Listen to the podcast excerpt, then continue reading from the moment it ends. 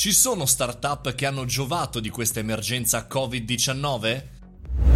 Buongiorno, sono Mario Moroni e come ogni giorno vi do il benvenuto al caffettino dal lunedì al venerdì presenti per parlare di startup, di imprese, di business e marketing, insomma tutto il nostro mondo, quello che ci può far migliorare anche l'abilità da imprenditore e da professionisti. La notizia di oggi è quella, come dire, provocatoria delle start-up nate dalle crisi economiche, anche una sorta di retorica che ascoltiamo spesso negli eventi eh, dove parlano di start-up, di nuove aziende e insomma paragonano i momenti di difficoltà ai momenti eh, di grande ripresa. Insomma, tantissime sono le citazioni come non sprecare le grandi occasioni durante le crisi, eccetera, eccetera, eccetera. Bene, se pensiamo però all'ultima crisi economica che abbiamo avuto a disposizione purtroppo per noi, che è quella del 2008, la famosa eh, bolla immobiliare americana e la conseguente crisi delle banche d'affari beh, ha portato non soltanto al fallimento di tantissime aziende,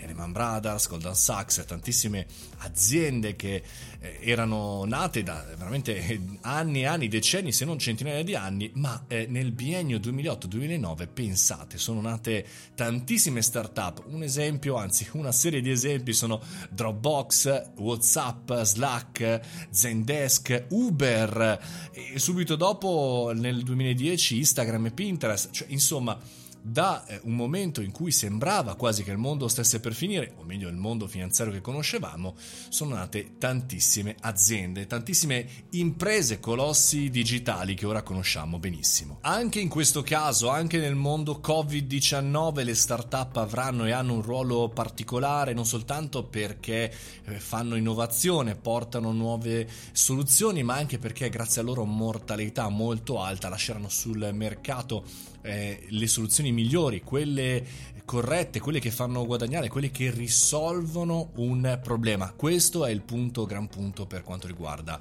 appunto le start-up.